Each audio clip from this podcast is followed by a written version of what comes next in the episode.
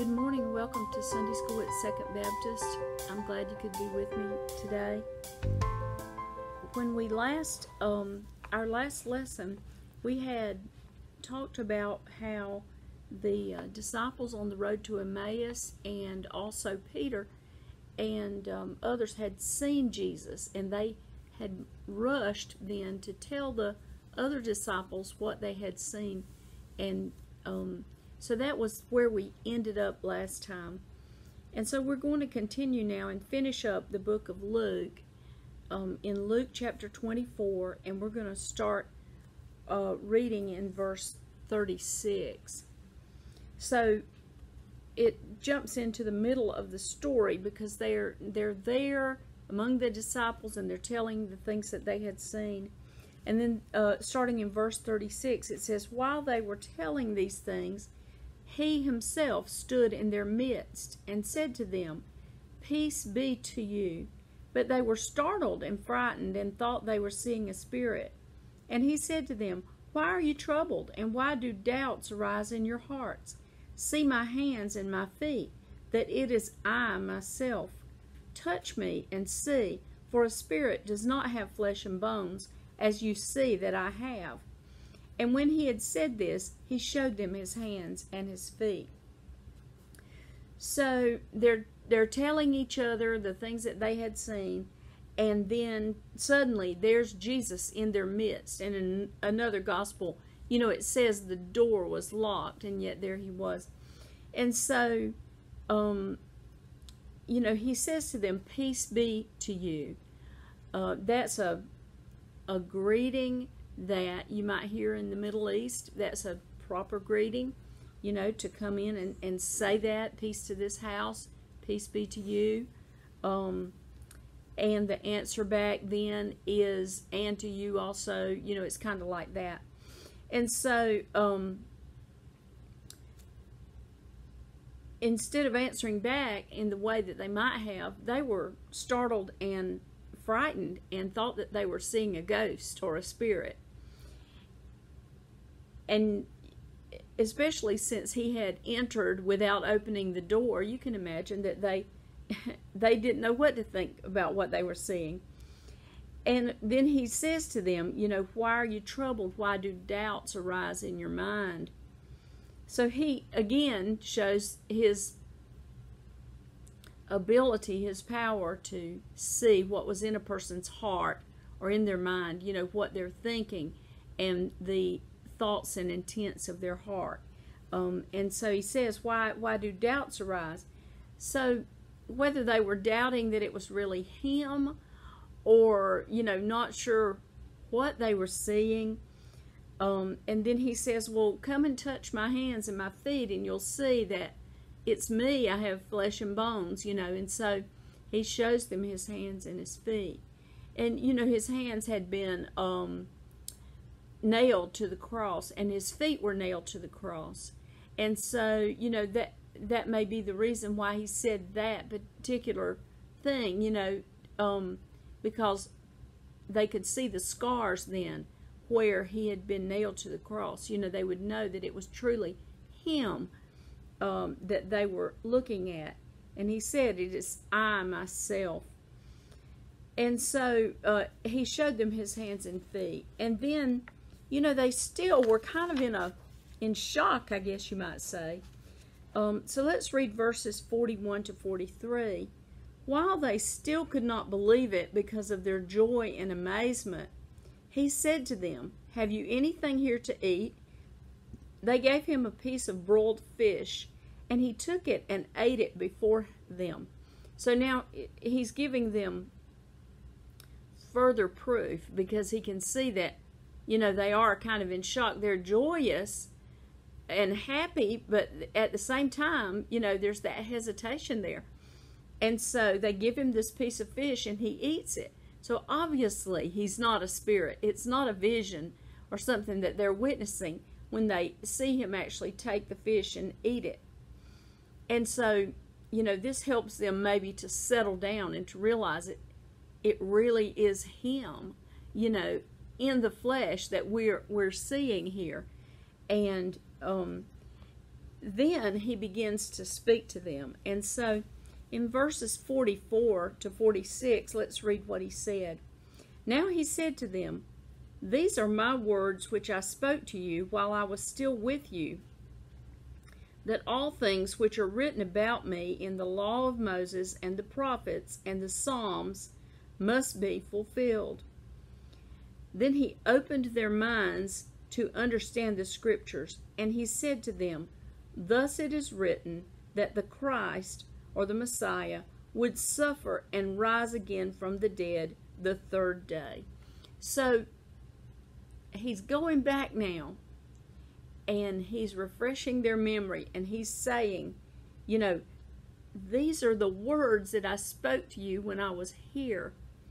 When I was with you and the and what I was teaching you was that everything that the that Moses, the prophets and the Psalms said about the Messiah must be fulfilled and that the Messiah was going to suffer and that he would die and rise again on the third day. And so he's just reminding them that, hey, I already told you, you know, these are the things that I told you.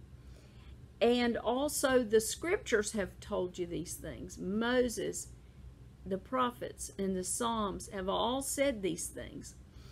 And they must they it was necessary that they be fulfilled as the scriptures had said.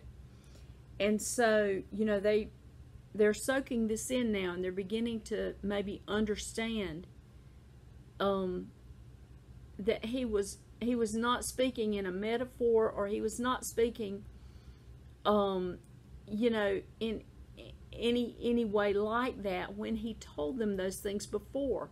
That he was actually telling them you know what he was really going to do.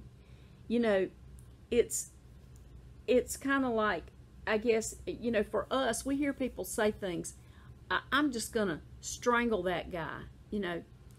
And nobody really believes that you're really gonna strangle that guy you know? It's um it's just a way of speaking you know that that you you're very irritated with that guy.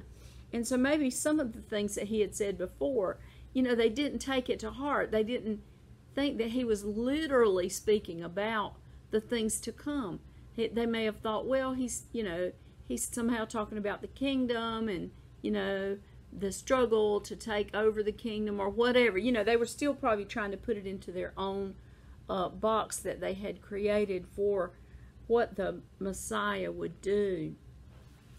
And let's go on then and see what else he says. Turn the page.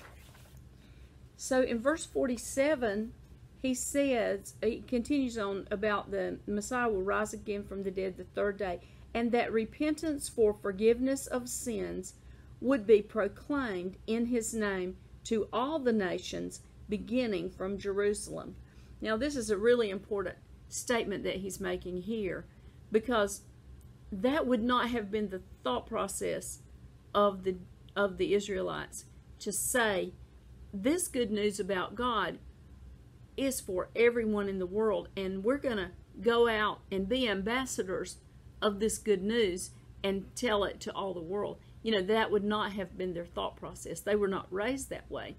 They were raised to take care of themselves, you know, and practically everyone else around them, their whole history had been an enemy of some sort, you know. And so to say that we are going to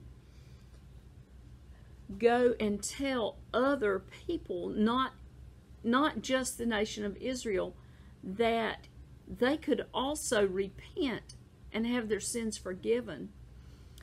You know, that's a foreign concept to think that our enemies could even be forgiven, that they could also repent and be be forgiven. And so that's a is a radical statement uh, to many people in Israel and even today. You know that is a radical statement.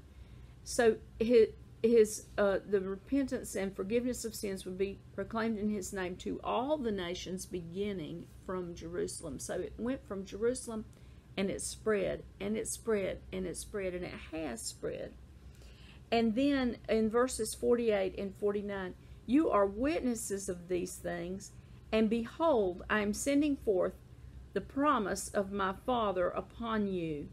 But you are to stay in the city until you are clothed with power from on high. Okay, so he then, um, you know, makes mention of the Holy Spirit coming, is what he's talking about. And he says, Stay in the city until you are clothed with power from on high. So once the Holy Spirit came to indwell the believers, then they had that power from on high to do the work of, um, you know, sharing about this repentance and forgiveness that was available through Christ.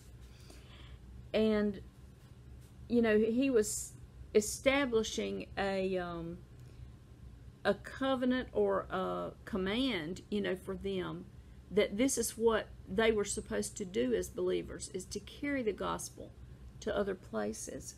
It reminds me of a story um, that that we had seen of a film um, where you know the gospel was shared with a native people out in Papua New Guinea, and then based on that film, then I spoke one time in a village to a, a new church that was being started, and I said the same thing that they said on that film.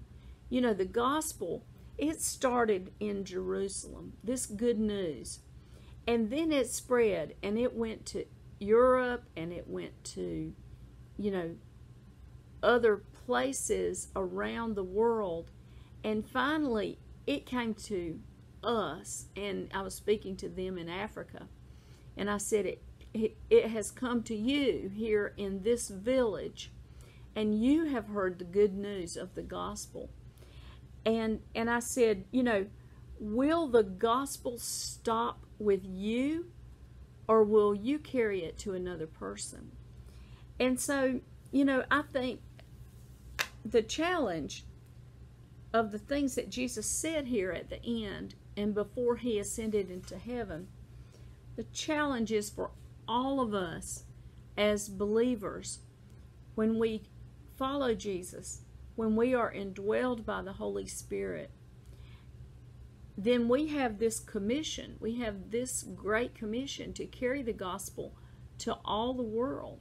And so, I guess as I close this out, you know, I'd like to ask you that question Has the gospel stopped with you? Has it come to you and then it stopped right there? Or have you carried it forward? Have you, you know, paid it forward, as they say in America these days? Have you, ha, is there someone that you have, have tried to um, carry the gospel forward to them? And if not, then who could you tell? Who could we all be telling? You know, I don't do a good job with this either. And it's an it's a reminder for all of us that the gospel doesn't just stop just because we got it. We shouldn't keep it to ourselves. We need to be sharing that with other people. So thank you for being with me um, for this lesson. And this will conclude uh, the book of Luke. And I'll have to find out if, um, you know, Daniel and Clint want me to continue doing these lessons. And if so, then we're going to start a study in the book of Job next, I believe.